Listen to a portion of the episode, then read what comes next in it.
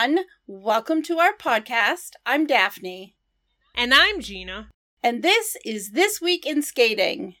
We scour the internet so you don't have to in order to focus on the confirmed news and updates. This episode, we're bringing you the news and updates through January 29th.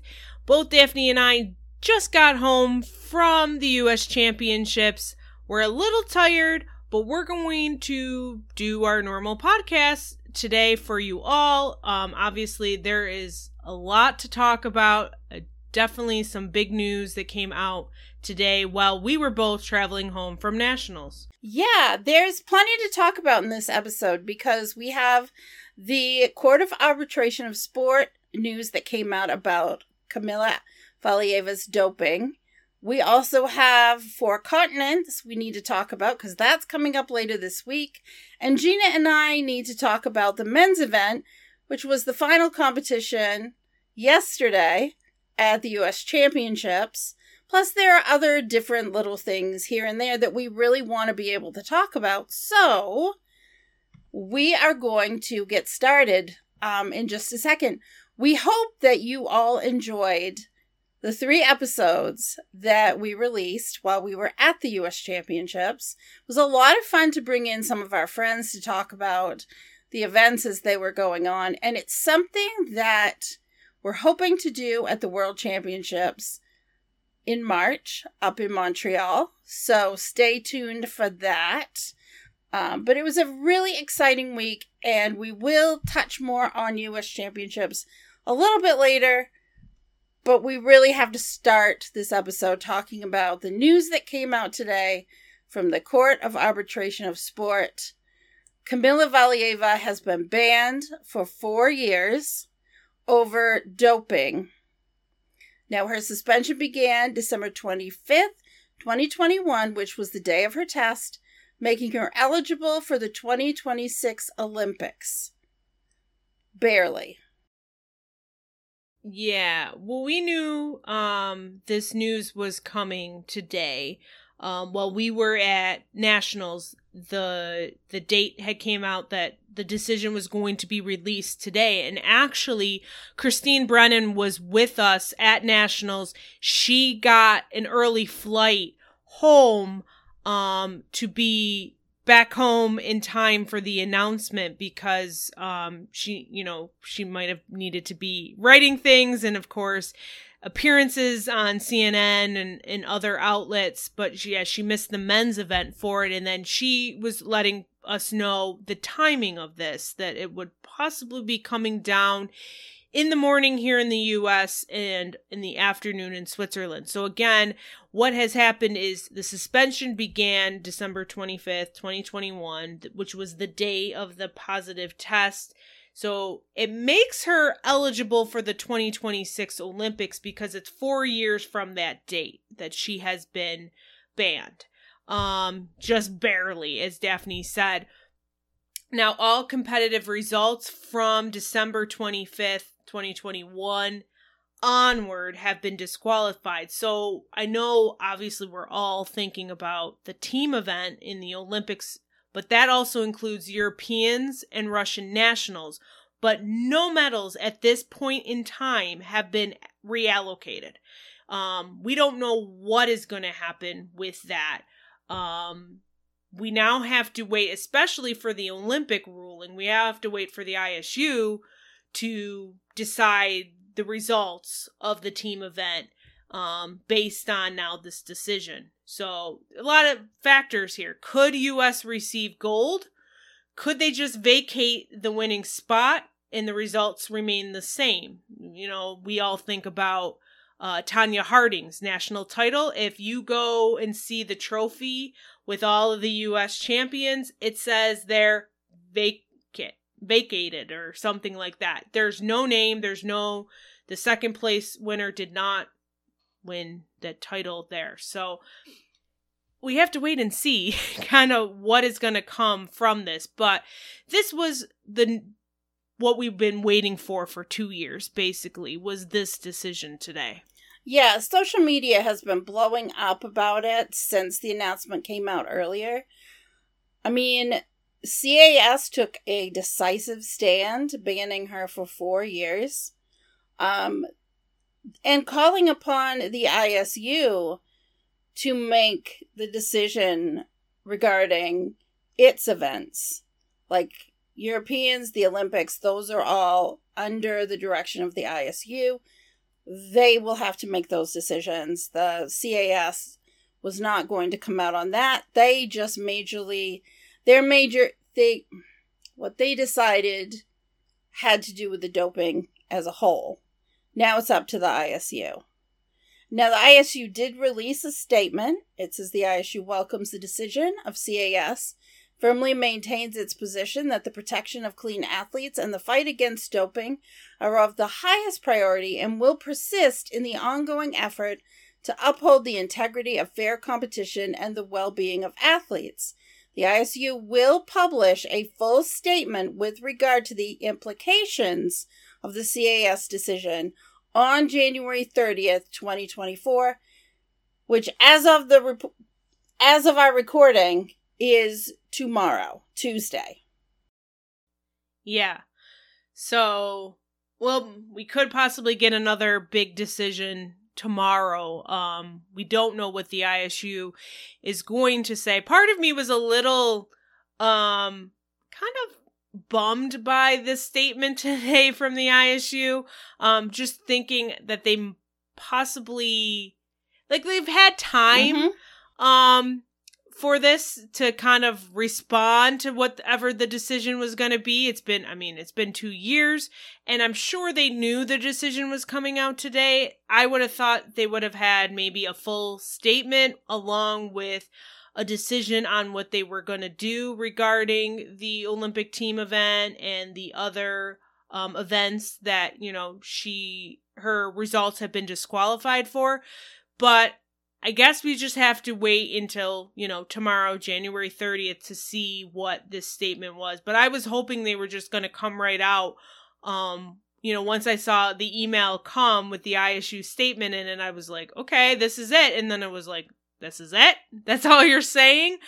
Um, just because I feel like it's been a long time. You, you kind of have if it went this way, this is how it was going to go, and if it went this way, this was how it was going to go. But yeah, so. I kind of was thinking the same thing that maybe they would have a plan in place for that.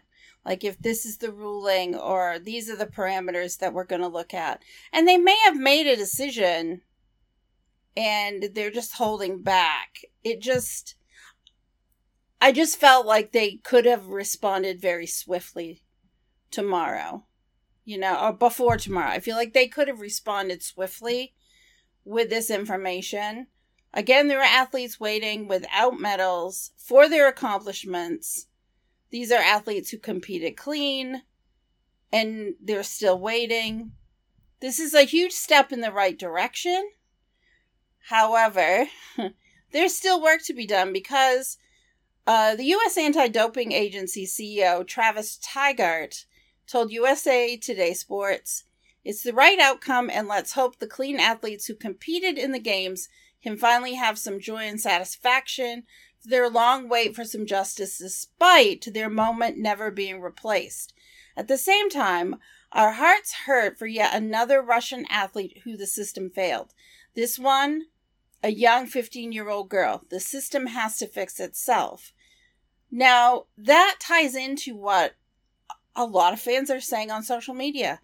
Many are agreeing with the decision for the ban, but they're also wondering why there are no repercussions at this point for her coaches, for this situation, because she's a 15 year old girl. She's under yeah. the direction of her coaches. Shouldn't there be some sort of repercussions for them or consequences for them as well? Yeah that was my thought too is the her team failed her. Mm-hmm. um you know and it's not just her that should have to suffer because of this. It's it needs to be the people who were responsible for her care as a as a teenager and as an athlete. Um so because i think that will really kind of make it like I don't know, to just bring some change to it and maybe make this, you know, change the system. Um but yeah, I I was like all other fans, I was like, okay, this is a great decision. This I mean, this is a decision a lot of us have been waiting for um and it's a step towards clean sport, but we could do a little bit more by you know, holding the people responsible for her care as an athlete and as a, as a teenager responsible as well. Well, there's always been rumblings that things like this have been going on in sport for a long time. And just because it's been going on for a long time doesn't mean that it's the right thing to be going on in the sport. It needs to be fixed. I'm optimistic that this ruling will help instigate bigger discussions on how to handle the doping situation as a whole so that athletes can be assured that they're all competed that they're all competing in an environment where all athletes are clean and not doping. However, this seems to keep happening. So, yeah, I'm really I'm hope while I'm hopeful, I want to see more done to protect the athletes. It needs to happen.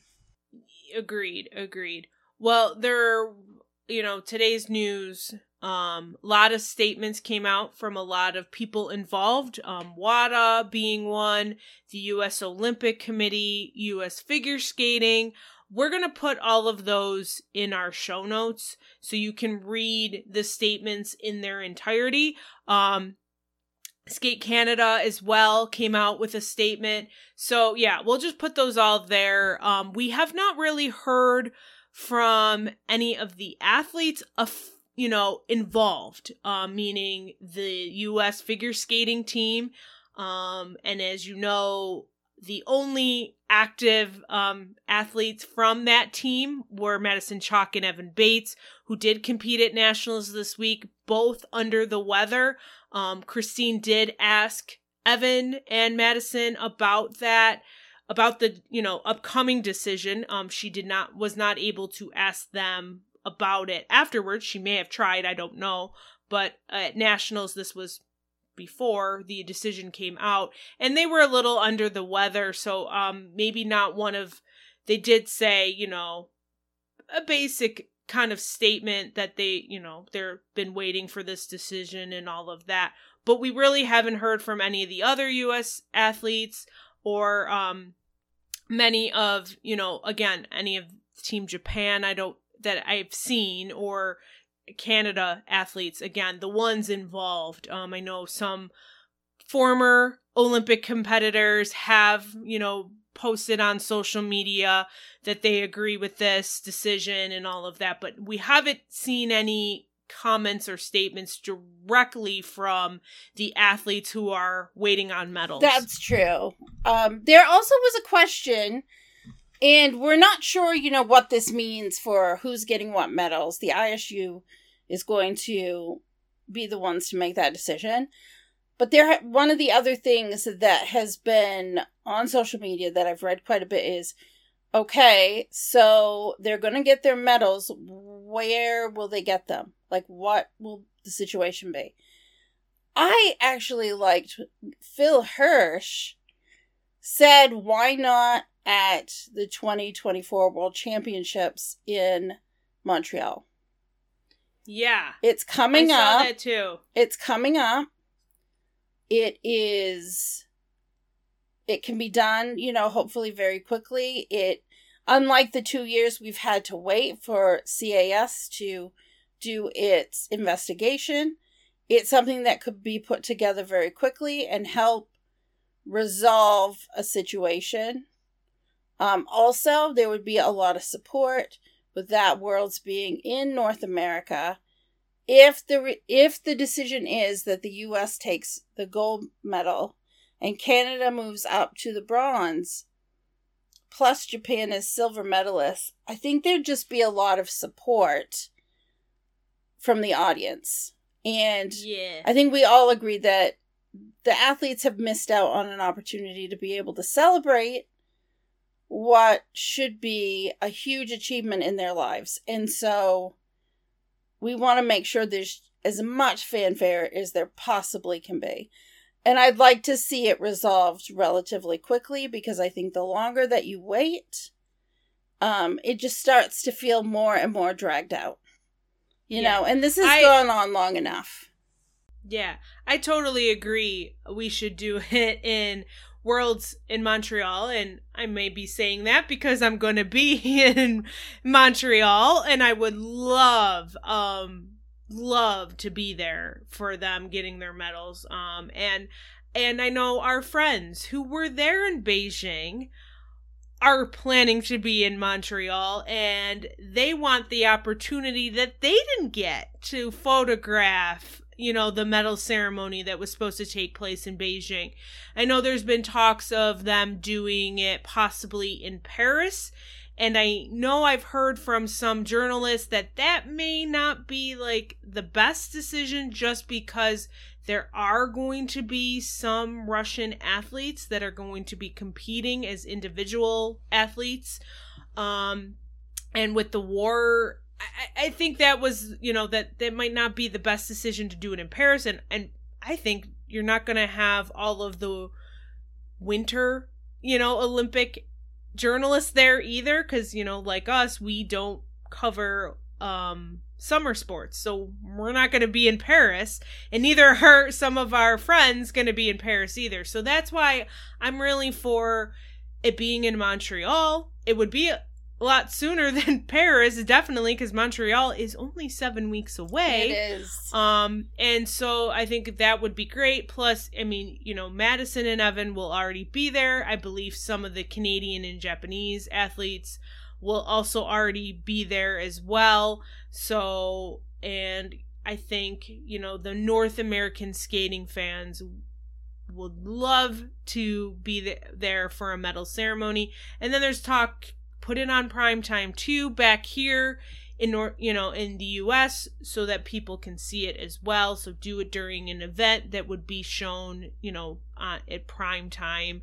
Um, I don't know if prime time really is a big deal anymore in in the sense of skating coverage but just where people would be watching at home too. You know let's not just do it behind like closed doors either. You know, okay, we could do it in Montreal, but no one else would be able to see it if they're not in Montreal. I think it needs to be shown, you know, on some, you know, NBC something. It needs to be really a big deal it needs to be made. Yes.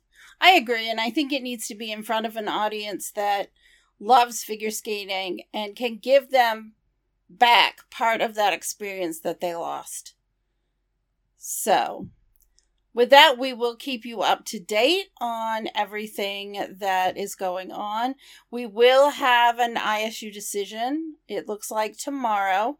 If it is something really major, which we know it's a big decision, Gina and I may record a quick episode just to go over it because this is, you know, this is two years in the making. We're finally getting to a resolution, and we're so happy for the athletes who have just been so patient going through all of this process. Yeah. And again, we'll put all of the statements, some of the news articles, like, uh, you know, the article that Christine Brennan wrote. I know Christine Brennan was also on CNN.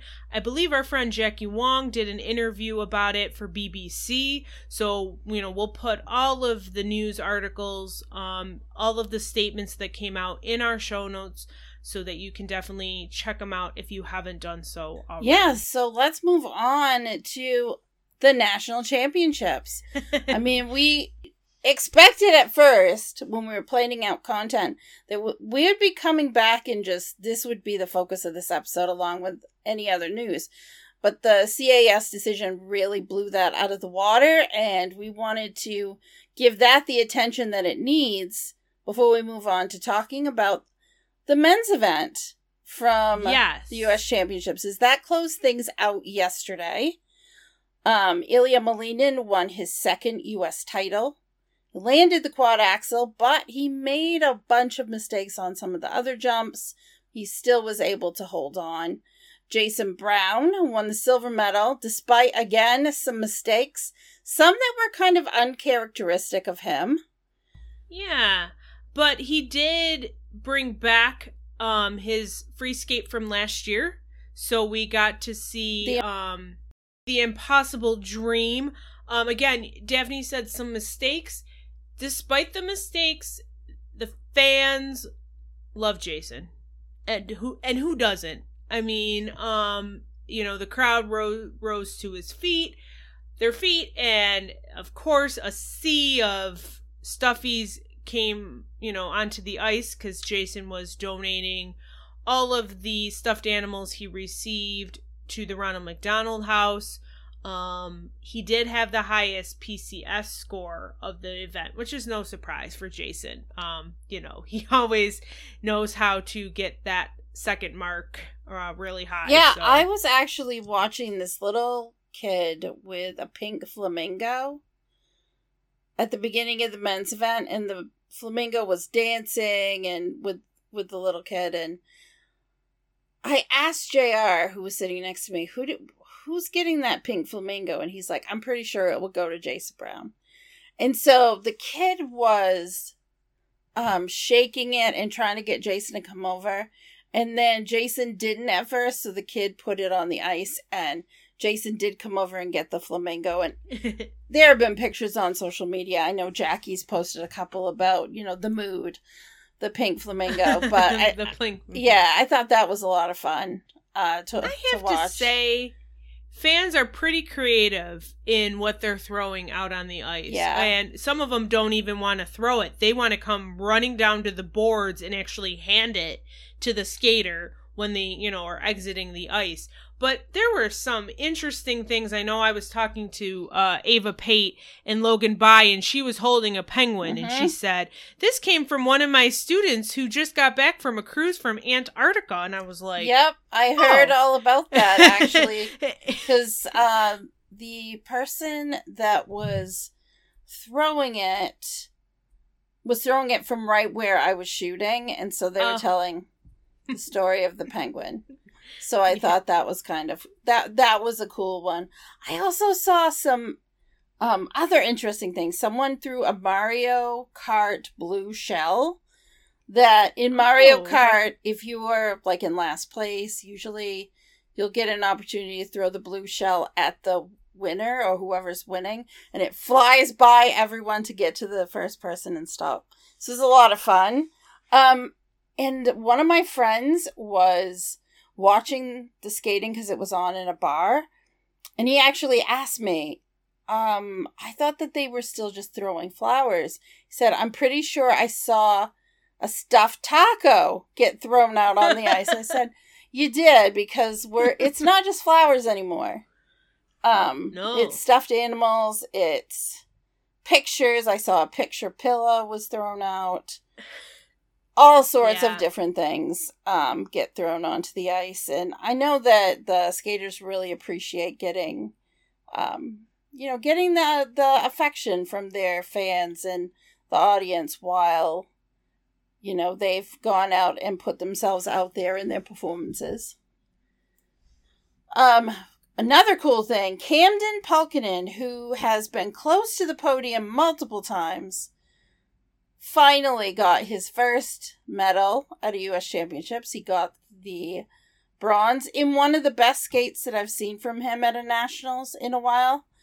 Um, yeah. kind of remind. two good skates. He had Yeah. a really good short program too, and a really, you know, then followed it up with a really good free skate. And it's, you know, interesting to note that yeah, Ilia had like a 19 point lead after the short program, but second to like fifth, I think, was less than two points. So it was. It was. So, you know, um, Camden was sitting in um, fifth place after the short program and pulled up to win his the bronze medal. Um, yeah, he was very excited um, after the event. Um, for those who were wondering, Camden is still at Columbia. I talked with him after the men's press conference. He's going to graduate in May. So, um, congrats to him early here. Um, but uh, yeah, I was talking to him and I said, I can't believe you're already graduating. And he, he did transfer in to Columbia. So he was um going in as a junior. So it, it that's why it went fast, but um so he's been doing the whole school and training thing in New York and now when he graduates in May, he will be focused on his skating obviously looking ahead to 2026 but he has to make a decision of where he will go from there. Does he stay in New York with Alex Johnson or does he go, you know, back to Colorado or California? Where does he end up? So he he doesn't even know, but um I was very happy for him that he finally, you know, got himself up on the podium. Yeah, it was wonderful to see him put out those performances. It reminded me a bit of when he finished in the top 5 at the World Championships so I'm wondering if this bodes well for the remainder of the season. And however the rest of the season goes, maybe that will help him form a decision for next year. He's done considerably well. Con- he's done well considering going to school at Columbia and training. It's a lot. I mean, Nathan Chen will tell you from going to Yale and when he was training at the same time. And it, it's just, it's a lot of work to be able to balance. Yeah, he talked about that in the press conference a little bit because last year was a little bit rough. I think it was him just transitioning into the fact that he was, you know, going to school in Columbia because he was trying to do the whole California and New York. And he was saying he was going home and flying home on like weekends and spending like two days in California and then flying back. And he said it wasn't really working. So he did talk about like going up to like Boston for the weekend and training up there. And so he, you know, he had to like change up how he was looking into his, tra- you know, focusing on his training and how, what he had to do to make it work and it, he seems to have made it work right now.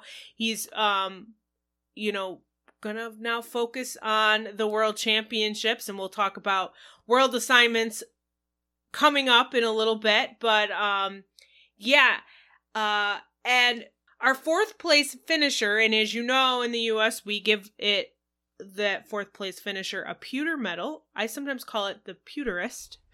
Um, but we went to uh, Max Naumov, who was second after a really good short program for Max. Um, he still had a you know a decent free skate. Um, again, with it being so close, you had to really br- deliver to stay in that position. Um, he dropped to fourth, but this is his second consecutive yeah, I think Max said previously, I think it was last season, that he almost didn't come back to skating. And yeah. it makes me think about what we would have lost in not having him out there as part of Team USA and as an uh, an athlete because he's put out these great performances. I feel like he was like one jump away from being in second place. Yeah. And it just it, didn't again, happen. Really close. It stayed pretty close, even in like the free skate. Not as close as the short, but still. I mean, this guy's you know kept it very interesting. Oh, for sure. Some of the other highlights for me, um, Yaroslav Paniot, he really entertained the audience with this Queen medley to We Will Rock You and Don't Stop Me Now were two of the selections and only thing I wanted was a little more speed during Don't Stop Me Now. so one thing I'm like, oh, you need to just be a little bit faster. Um, I believe Ben Agosto did the choreography for this, and audience was into it right from the beginning. Fortunately, Paniot did not have a great short program, so he skated early on. But there mm-hmm. was such a big audience there on Sunday for this free skate that there was just so much support. I yeah. I also think there's a bit of retro feeling in his skating that um people who have been skating fans for a long time look at and it it they vibe with it because it just reminds yeah. them of that. Uh, so he said after his free skate that he's a very serious person, so he has to skate to something fun. Oh. That makes sense. Yeah, he said it would be really he's more on the serious side that if he was to skate to like serious music it wouldn't be good. So he he skates to fun music. And that's why because i kind of asked why do you choose fun music all the time? Because if remember elvis um you know and what did he do? I think He prince did a, was he prince did a disco. oh di- yes disco. Okay. And so that's what i said. You know why do you choose fun music like that? And he said because he's a serious person. And he would rather skate to fun Well, that makes a lot of sense. The other person I wanted to point out was we got Daniel Samohin. He's back in the US after representing Israel at the Olympics. He took a couple of seasons off. He's now starting to get back into his form. And his free skate, he did a respectable job in the free skate. He was able to move up he's got a lot of wonderful qualities in his skating and i'm really hoping that he'll take his performances from this competition and use them to fuel him to continue on this comeback trail because he still has a lot to offer Yeah. He, now he hasn't been released yet from Israel, so he is unable to compete in international competitions and hopefully he will be able to be released soon so he can compete internationally next season. Um and he is doing an interesting training um situation as well. He is in Vegas with his parents, but then goes to the skating club of Boston as well. So he's kind of going back and forth here. Um, and I just want to point out one thing too, you know, obviously with the whole um war situation going on in Israel and in Gaza, um Daniel still has family there. Um his grandmother is still there. So just keep, you know, him, you know, if you're praying for an end to this war, please keep Daniel and his family also in your prayers as well. Um, you know, what he some of the things he talked about to the media after his short program was just it was it was hard to listen to. Um, so I felt for him and I felt for his family as well. So I just, you know, if you're praying for an end to this war, which I know pretty much all of us are, um, please keep his family as well in your prayers. Yeah, so definitely, definitely. That pretty much sums up what I have to say about the men's event. Gina, do you have anything to add? I do. You know, Jimmy Ma. How can we forget Jimmy Ma?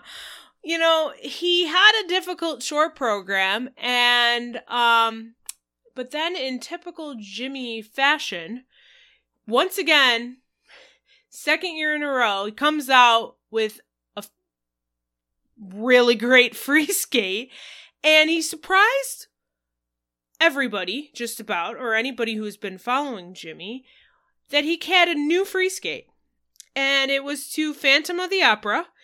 And um yeah, I he's let's just say it was um a very interesting interview with Jimmy. He's not afraid to share his thoughts and feelings on things. Um and let's just say if you were wondering if Jimmy's going to keep competing, he says he's still in it for another 2 years. So um, we'll have to see what Jimmy will bring next year, uh, next season. But yeah, he, he gave a really good free skate, landed right on the ice when he was done. Um, just out of ex- out of exhaustion, and I think out of um really being happy for himself that he was able to show people you know, just what he's been doing and what he's been working on, and you know, was able to deliver a great free skate after a difficult yeah, short. Jimmy was actually on my flight home, and it was kind of fun at the airport because it was a super early flight.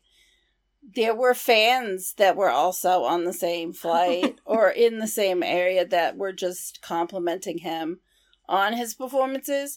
And and you're right, Gina. Last year he started this thing where it was him and then Maxim Naumov and Andrew Torgashev, I think, was the third one yeah, where yeah. the, it was back to back incredible performances by the middle of the top 10 skaters it kind of started this amazing, you know, trend um, that night. And so it was cool to see him do that again.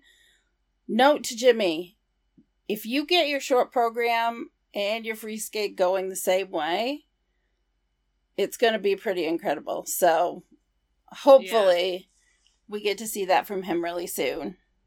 And I did like the Phantom of the Opera. I know this was different. It mm-hmm. wasn't your typical Phantom of the Opera. Um, but yeah, I liked this. Um, so, so yeah. moving on, let's talk a little bit. The world's assignments have been released, although they have not released who the alternates are going to be. I think they're going to watch what happens at Four Continents first in order to determine who is going to Worlds, who's going to represent uh, the U.S. at Worlds. They released things in two different allotments. We got information on, I believe it was the ladies in the dance, and then the pairs and the men came later. So, and then that affected some of the Four Continents assignments because athletes were previously scheduled to go to Four Continents made decisions not to go just so that they could focus on getting ready for the World Championships. So, we're going to quickly go down through this because, again, this is going to be a longer episode because there's just so much to talk about. Um, in the women's event, um, Amber Glenn, who is, of course, our 2024 U.S. national champion, will head to the World Championships with Isabeau Levito. In ice dance, Madison Chock and Evan Bates, Christina Carreira and Anthony Ponomarenko, and then Emily Brady and Ian Somerville. That was a little surprise for some folks just because they thought, well, Caroline Green, Michael Parsons were in the top six last year at Worlds. I think they probably could have gone either way with this assignment. And US Figure Skating, you know, has decided to send Brady and Somerville to their first World Championships. Caroline and Michael, of course, are at Four Continents this week, so they will get opportunity to get some ISU points at that competition.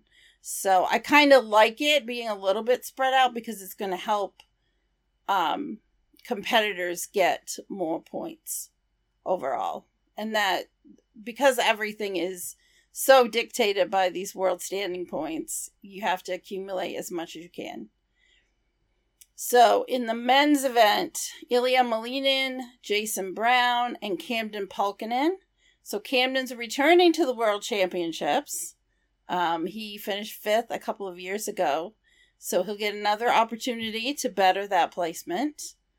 Um, in pairs, um, we previously talked that talked about that we have a little issue with some of our pairs not being released and not being able to compete for the US yet. So, the pairs that will go to the World Championships Emily Chan and Spencer Howe, who of course withdrew after the short program, weren't quite ready for the free skate, so hopefully this extra time will will help them. The 2024 US champions Ellie Kam and Danny O'Shea are on the list, and then making their world's debut this year, Valentina Plazas and Maximiliano Fernandez. Yes. So should we talk about some of the other things that we've been want we wanted to mention about nationals, like some of our thoughts on the comp the whole event itself. Absolutely. And I made a list as we were going through everything. Um, as different things would happen, I would add to this uh, to our document because that's kind of how we manage what we're going to talk about on the podcast. And so we kind of put these pieces together. and so they're in no particular order. So no. we'll just um yeah, we'll just go down through them. Yeah. So if you were in the arena, and I and I believe if I guess if you were at home, you got to see an additional person on the ice with the skaters at the end of their skate, and that would have been Jordan Cowan of On Ice Perspectives, who was working for NBC um, for the U.S. Championships. He was out there on the ice for the introductions and for the um the skaters doing their bows and as they exited the ice um giving you a perspective from the ice and it was so cool um just being in the arena you know seeing it on the the jumbotron there you know you're getting to see the skaters coming off the ice from that perspective you know they're wait sometimes some were waving directly to um jordan I really liked it, and I think he also Jordan was at the gala as well. Um, you know, I was not there, so I did not see that, but I know he. I think he was there too. I really like this. You know, I I thought it was great. I thought Jordan was great. You didn't sometimes you didn't even realize he was out there. He blended in. One day he was um I think 2 days he was wearing all white. So he kind of blended all in. You really didn't see him going out there. But it you know, I think it's just a cool way of, you know, giving you a perspective of the skaters' reactions to their skates and and I think the way he did it was really good and I hope um this wasn't just you know the first and only time we're going to see this. I hope this is the first of many of this sort of thing happening. Yeah, I think at first it might have come across as it was a little bit awkward just because it was something that was new. But I have to say that by the end of the week, it just, I feel like it added to the excitement of being at the competition. I mean, you could watch the feed on the Jumbotron, so we know what people were getting at home. And yeah, I'm curious as to what people who are watching at home what they took away from it. But I thought it was a really clever idea, and I know that Jordan had a ton of fun with it. So, like you, I hope that it's not just a one time thing. I hope it's something that they definitely continue. Yeah. So if you were in the arena or if you were at home and you saw Jordan in that perspective that we got to see and you liked it, let us know what you thought of it. Um I think of what I've heard, a lot of people really enjoyed it. So, but you know, if you thought it was a little bit, you know, he was distracting or in the way, you know, let us know. We want to hear what you thought of it. Yeah, everyone has their own opinion. Just be, you know what, be diplomatic just share with us what you think. You don't have to slam anything. Just just share, you know, your general opinion. We're interested in what you have to say. Now, one thing I want to hear what fans thought about was that kiss and cry. I, yeah. First, I thought it was too white. I thought it was way too much white. We needed to get some color in there. There wasn't even any flowers that I could see there. I don't think so. No. But yeah, it was it was a too white and I and I get that, you know, sponsors need to be shown and, you know, and obviously those sponsors are paying for things and to have their name in places, but um the moisturizer bottles were a little bit weird as well, but um I just I wanted a little more color again I get the whole sponsors thing, and I'm not saying we, you know, not let the sponsors have their time being shown on TV, and you know they're paying for that. They're paying to help this event happen, but um, maybe just some more color, especially if you're a, a photo- I know the photographers could have used a little more color in that area too, because it just seemed too white. Yeah, I think they could have gotten maybe a little more creative with how they put the kiss and cry together. And I didn't ask any of the skaters what they thought about it, but there have been some pretty elaborate kiss and cries in the past. So mm-hmm. this one was a bit more subdued compared to what we've seen before. Yeah. And I also think it needs to have a little bit more space for some of our skaters who have a bigger team and that all wants to be in the kiss and cry. I know some of our junior skaters had more than one coach. They had maybe two or three, and not everyone could get in on that little couch that was in there. So maybe just a little more space so that everyone who wanted to be in the kiss and cry with the skaters could be. I mean, we all say it takes a village to, you know, produce a great athlete. So, um, yeah, so if there's enough room so they all can be in there and all celebrate with their skater, that would be great. Absolutely. So there was a different commentary team working on one of the feeds. So we're used to having Tara and Johnny along with Terry Gannon doing the NBC feed, but Ashley and Adam were given an opportunity to do some commentary on a separate feed. I heard a lot of great things about what Ashley and Adam brought to the table. Yeah. Obviously, we didn't hear either one of the commentaries because we were there. Um, but yeah, I was seeing a lot of posts on social media, and people were very happy with what Adam and Ashley were um, producing. Um, so yeah, maybe a future for them beyond just this U.S. Nationals. I hope um, so. But if you were listening at home, let us know what you think. If you were listening to Tara and Johnny, or and Terry, and or Adam and Ashley, let us know who you enjoyed uh, more. Mm-hmm. I remember when Tara and Johnny got started doing commentary, it was because they had done something at one of the Winter Olympics and they were very well received there. And so I'm wondering if this is going to be another situation that's similar with Ashley and Adam because they're such good friends, being able to share their love of the sport together. Um, yeah. Maybe this is going to be a new opportunity. So I'm very excited for that. Yeah, you know, I feel like commentators have changed over the years.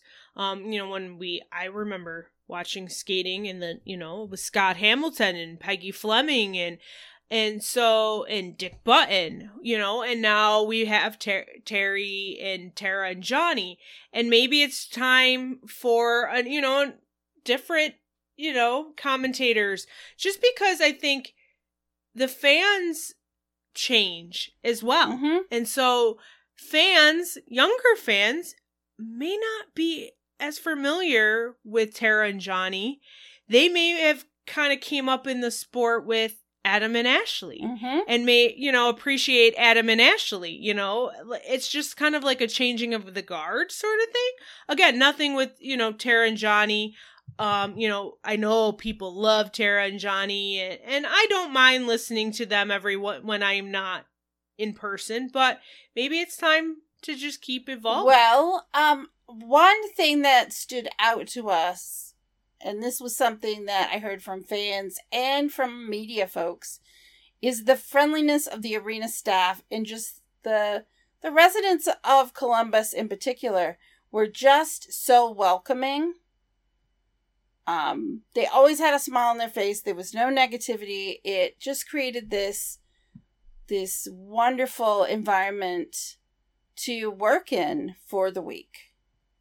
Yeah, definitely. um I not did not have any complaints with any of the arena staff, hotel staff, restaurant staff nearby. Um yeah, it was a really good vibe the whole entire event. Um, you know, the arena staff definitely went out of their way to make people feel welcomed.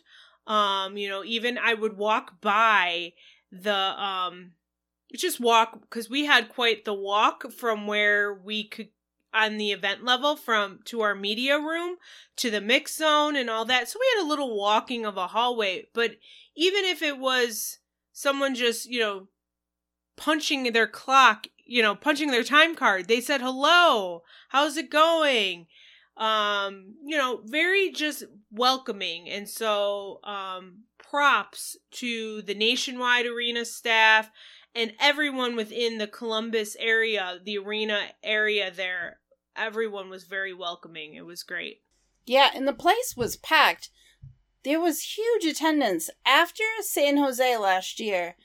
I remember leaving feeling a little down that just the number of people in attendance was not what we'd seen in the past. And with the North American Worlds this year and next year, I was a little concerned about what are we going to get for an audience because people are probably, you know, channeling their skating dollars into something else potentially. But yeah. Friday, Saturday, and Sunday was unbelievable. Yeah. I mean, the lower bowl on Friday and Saturday was, I believe they kept saying it was sold out, but when you were seeing people in the upper bowl sitting there, and now I'm not just saying like two people that decided to go up there for the heck of it because mm-hmm. they wanted a really good um advantage point. You had, you know, a good number of people sitting up there. You know, no black curtain to kind of hide the fact that that section was empty up there. The crowd was just great the whole weekend. A little less on Sunday, and I think maybe that might have been because football was on. Um, but all weekend long, really a great crowd. Um, even the crowd stayed for the like medal ceremony. You know how like a lot of people leave after the event's over, they want to get out, um, not face any traffic if they were driving. Um, people stayed for the medal ceremony, and I felt like there were more people for the medal ceremonies than there were at an event in San Jose. I know that's yeah. sad to say, but that's what it felt like. Um, just a really great crowd all weekend long, and we don't know where Nationals is next year. I'm not sure if it will be come back to Columbus next year, but I am I'm gar- I'm thinking we're to see Nationals in Columbus at some within point. the next yeah. Definitely. I don't think it's to take another what 14 years, 13 14 years to get uh uh, nationals in Ohio again. I think Columbus could definitely host it again. Um, one thing though that was a drawback, I think, was I've never seen so many people wearing coats in an arena for nationals as I did in this one. It was very cold. It was in some ways I felt like it was colder in the arena than it was outside. Yeah. Um I said today to my mom at the airport, I said, I'm going to be glad not to wear my jacket all day long tomorrow um, because it was cold and we were, we weren't even, like, the media seats weren't, like, right at the ice level. We were up a little bit and I, it was cold. Um, it was even cold in our little um, media workroom, which was down on the event level. Um, yeah, it was just kind of cold. Um, another thing, it was rainy in Columbus. Um every day it seemed to rain. I think one day it didn't rain. Um and so yeah, that was a little bit of a bummer especially cuz I was in walking distance from my hotel and so there were days I'm having to take the umbrella, you know, walking in the rain cuz I did that and um but yeah, and I and I Wish it wasn't always raining because the North Market, which I have to mention the North Market, I don't know if I mentioned it on any other podcast. If you were in Columbus and you went to go check out the North Market, um, you know what I'm talking about. Um, it was it was great. It was a lot of food choices. You, I mean, there was a ramen noodle bar, there was a fish place, there was bagel place, there was pizza, pasta, um, you name it. Jen's ice cream. I actually went um I went a couple times, but one time I ran into Phil Hersh and he then came back when we got back to the media room. He goes, "This is great. I can't even get ice cream too." Um so that was a great to have somewhere nearby because it was right near the arena. Lots of great restaurants nearby too, which was a plus. I know even some places kind of ran out of food at times because I don't think they expected as many people. And Tim Hortons was right there as well, which was great. And have to give props to the Greater Columbus Sports Commission, um, who provided the media with some treats during the week, including on that on Sunday from this place called I think it's called Fox and Snow. Fox and the um, Snow, yeah. Yeah. Those pastries were delicious. Delicious. Oh my god, so good. Yes. So thanks for feeding us.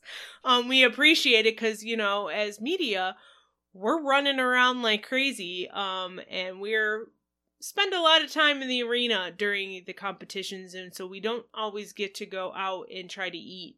Um, so yeah, so we appreciated the donuts one day, and then the you know and some other pastries earlier in the week, and then the final from Fox and Snow um on Sunday. Yeah, it it was wonderful. Um yeah, it definitely was colder. Um I wasn't as prepared, but I would be the next time. I think. yeah. For sure. Um there were some, you know, technical issues that we had working um trying to get articles posted where the internet was a little spotty. I'm not sure what happened, but it seemed to usually take place when we were down in the basement level. So, you know, the event level, so I'm not sure what was going on there. Yeah, um, my computer was doing a weird thing. It was we had our own me like press Wi-Fi, which had a you know a password. So I would log into that, and then it would go jump my Wi-Fi to the arena Wi-Fi when I was upstairs, and then it go back. It was really weird. Yeah. But we, you know, um, U.S. Figure Skating was aware of the some of the issues, and they were working to get it taken care of. And uh, yeah, but it never. It was just annoying a little here and there, but uh, you know, got things done. Yeah. So I think there's just a couple other little Takeaways We had Mia Kalin land a quad during this event. We also had a triple axel by Sophie Joline von Felten. And the junior women's event was the first woman to land one. Uh, pretty fantastic. As a whole, I think this event um, it was a lot of fun. I feel like we got to see a lot of some. I feel like we got to see some of the up and comers that are going to be, you know, leading our sport at some point. And I'm glad that I always go and I'm there for the whole week because even though I'm exhausted by the end of the week, was it's always a lot of fun to get to see, you know, what's coming down the pipeline. Yeah, and we should also mention while most of the fans and the athletes and we have gone home, there's still some people in Columbus because this week for a few days this week, it's the um, national or the high performance development camp, and that is for the athletes who qualified for the camp at the novice, juvenile, and intermediate levels from sectionals, dance final, and pairs final. So they're there for a few days this week in Columbus, you know, um, doing some seminars. I think they also get to skate as well. I think we saw some of you know, athletes that are going to be t- presenting and talking with some of the younger athletes, and they were, of course, in the crowd as well this weekend watching um, the competition. But yeah, so camp is still going on in Columbus, even though the competition has ended. Yeah, I ran into Kaitlyn Weaver, who told me that she was in town to teach at the development camp. So that was really exciting. She has so much to offer. So it's just, yeah, it's exciting. And I also want to mention that we were able to connect with at different times Johanna from Jiv Sport. She did have a booth there, although her book sold out very quickly. I know.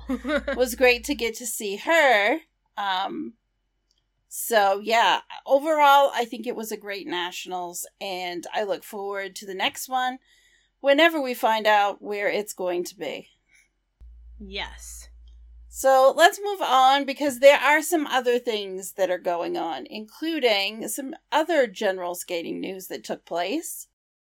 So while we were at Nationals, the ISU announced that they have awarded the fifth Grand Prix Series event to Helsinki, Finland. I'm happy to see Finland continue to get some uh, accolades and get these opportunities because they do such a great job. They've always done a great job with Finlandia Trophy, so it's wonderful to see them getting this opportunity to host a Grand Prix next year. Well, the French Figure Skating Federation overturned Brian Joubert's one year suspension in November Brian received a 12 month suspension with a two year reprieve. So, with nationals being so close to four continents, there were some shifts and things happening. Um, as we talked about in our coverage of the championships, Madison Chock and Evan Bates were under the weather at this competition. So we weren't 100% sure if they would go to four continents. I was personally hoping that they would step back and get some rest because it's hard to it's hard to be sick and to go and skate at such a high level competition. And they had some struggles at this one, especially in the free dance. So I'm glad that they've decided to put themselves first and take care of themselves. Uh, Madison posted on Instagram Evan and I have decided to withdraw from the ISU Four Continents Championships in Shanghai this week. We gave it our all at the U.S. Championships last week and hope to feel better in time to compete at the Four Continents, but have decided it's best to take the time to let ourselves fully recover. Thank you for everyone. Thank you everyone for the love and support last week at the U.S. Championships. It's our pleasure to be able to perform in Columbus. Wishing all the four continents competitors good luck this week. See you all in Montreal in March for the World Championships. Well, they weren't the only ones to withdraw. Max Naumov will replace Camden Pulkinen at Four Continents. Uh, Camden has decided to not compete at Four Continents. He released a statement with saying, with the recent announcement of my selection to the 2024 Worlds team, I have decided to withdraw from Four Continents. I will be prioritizing my recovery and training heading into Montreal. I am thankful for all the support throughout this year's US Championships, and I'm looking forward to representing Team USA at Worlds. And that was not the only one because Amber Glenn decided that she would withdraw from Four Continents after receiving her world team assignment. So she had the following to say The last 24 hours have been surreal, so exciting for me, but as reality sets in, decided to withdraw from Four Continents to prioritize my physical well being to preserve my longevity in the sport. I want to set myself up for the best recovery, but the physical toll of doing two back to back championships events takes its toll. In anticipation of being selected for the World Championship team, this decision gives me more time to prepare and perform my best to help Team USA earn three women's spots for a home worlds in Boston. Elyce Lin-Gracey will be replacing Amber at that competition. And speaking of four continents, now normally we do a little preview episode of these bigger competitions, but due to having the US championships, it's just it's just not possible. Like no. it's not we're not able to do it. So we're going to give you a quick rundown of some of the people that are competing at four continents. So, um starting with the men, Shun Sato, Sota Yamamoto, and Yuma Kagiyama will represent Japan. Boyang Jin should get a lot of home country support as this is taking place, Shanghai.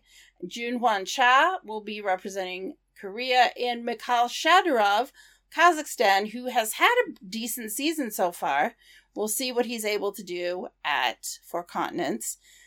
And Roman Sadovsky is going to make his international debut for the season. These are in addition to the skaters from the US that we've talked about previously. Yeah, in the women's event, it's uh, Mon- Mone Chiba, Mai Mihara, Rinka Watanabe of Japan, Hyein Lee, and Chaeyeon Kim of Korea, as well as Ava Marie Ziegler, who did not compete at nationals to focus on four continents, which we all thought might was a, a bit of an interesting decision there but um, she will be at Four Continents along with Lindsay Thorngren and, as we just mentioned, Elise Lynn Gracie, who is replacing Amber Glenn.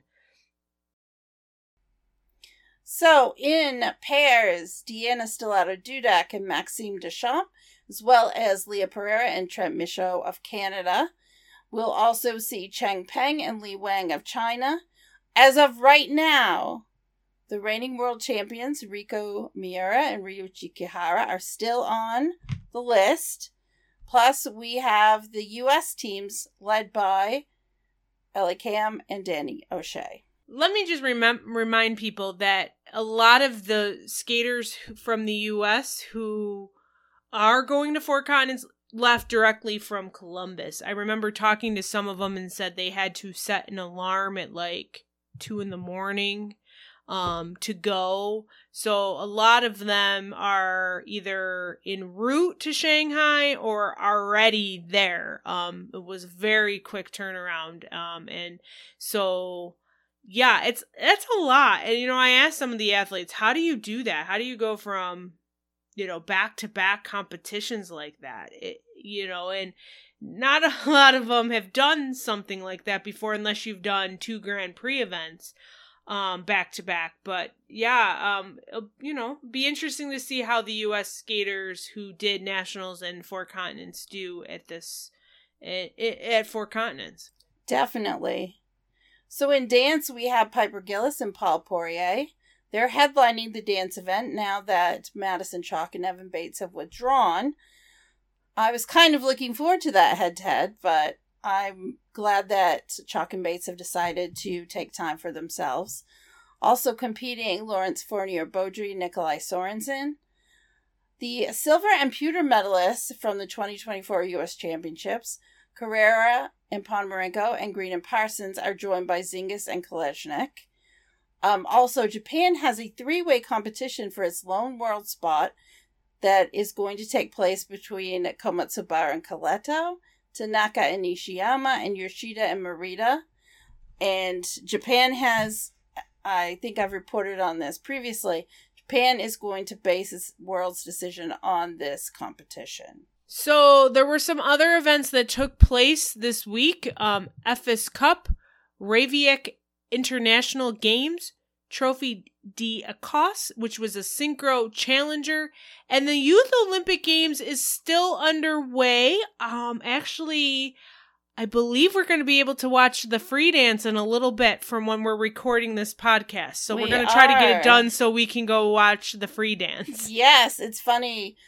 Um, I, I may have mentioned this on one of our other episodes during the national championships, but I went home one. I went back to the hotel and realized the rhythm dance was on. So Anne and I were watching the rhythm dance. Um, was a really fun competition. It's really unfortunate that Ashley Slatter and Adel Gay Perez had a fall in their footwork, which put them behind because I really thought that they were going to be one of the teams to beat at this competition. And so I'm interested to see how they rebound from that.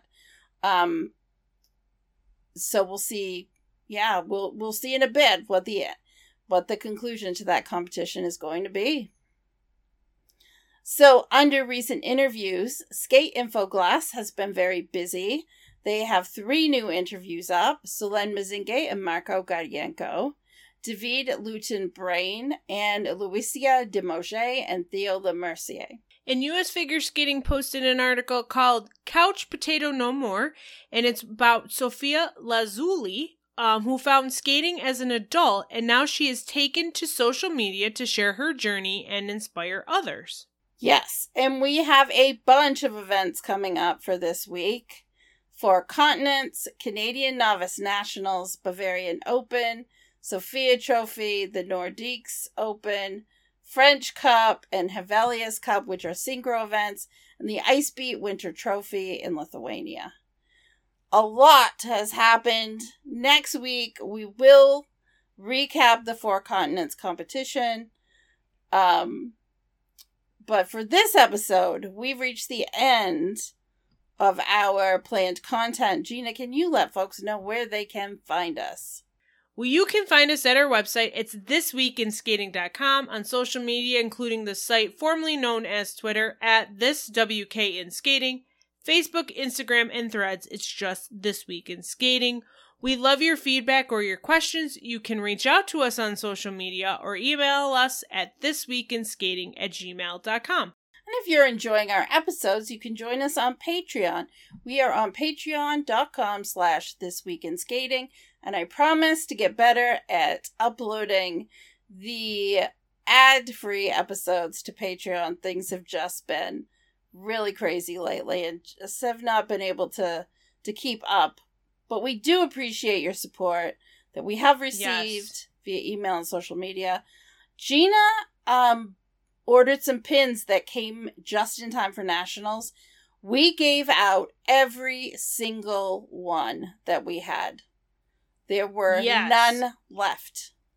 Yes. So if I didn't get to see you at nationals, or Daphne didn't get to see you at nationals, um, to give you a pin, or you wanted, a, you know, a pin, um, if you're going to be in Montreal, we will make sure to have pins for Montreal.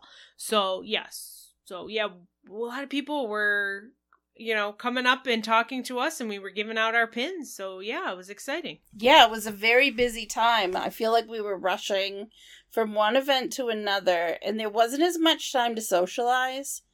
But when we did have time, we, you know, we got to talking about different things. And Gina and I didn't get to do a big strategizing about the rest of this season, like I was hoping we might get to.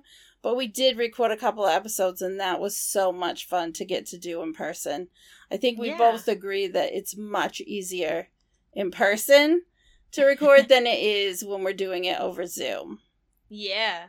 You know, and when we record um over Zoom, we have, you know, our computer screens. When we were recording in Columbus, we literally had nothing except the microphone and maybe the papers with the results so that we didn't forget who was in what place. But that was it. We didn't have anything um, planned out. We just kind of went with it and we really enjoyed how they came out. And so we looking forward to doing that more in um, Montreal. And I also should note we are working on some other, you know, special episodes coming up here, some interviews and things. Um, so I know we haven't done a lot of interviews lately. It's been a little bit busy, but we've got some in the works coming pretty soon. So uh, stay tuned and yeah. Yeah, that's going to be a lot of fun. I know we have a couple already that are almost scheduled. So once we get through four continents, we'll be able to have a couple of weeks before Junior Worlds where we can do some interviews and get those planned for you. Yeah, there's someone who's very eager to come on this podcast, and so we're hoping to yes. do that one very, very soon. Absolutely. Well, we like to end our episode by shining a light on what's going on at our respective websites. At IDC, it's a, it's just been busy with nationals stuff. We've got um, a recap of the novice competition. We have photos from the entire event. All of those photos are available. And I will be posting our preview for Four Continents as well as Anne's recaps of the rest of the events sometime early this week. Gina, what's happening over at FSO? Well, a lot of national stuff. Um, all of our recaps are up. Mara's recap, or Mara did the recaps for um dance and women, and then I did the recaps for pairs and men, so those are up. Um, photos are coming from nationals. It's just a little bit slower because a certain photographer now is on her way. She should hopefully have arrived in Shanghai by now. Uh, she left early this morning, but uh, Robin is on her way there, so she um, is going to be a little bit behind in getting me photos, but um yeah, so photos will be coming from nationals and four continents in the coming days. And one more other thing I got to point out, it should be in the next couple of days, maybe next week, but um Mara and I like to do when we're at nationals, we like to do some of the stories that are not just, you know, some other things that happened at nationals other than, you know, podium finishers. So we've called it Buckeye Bits.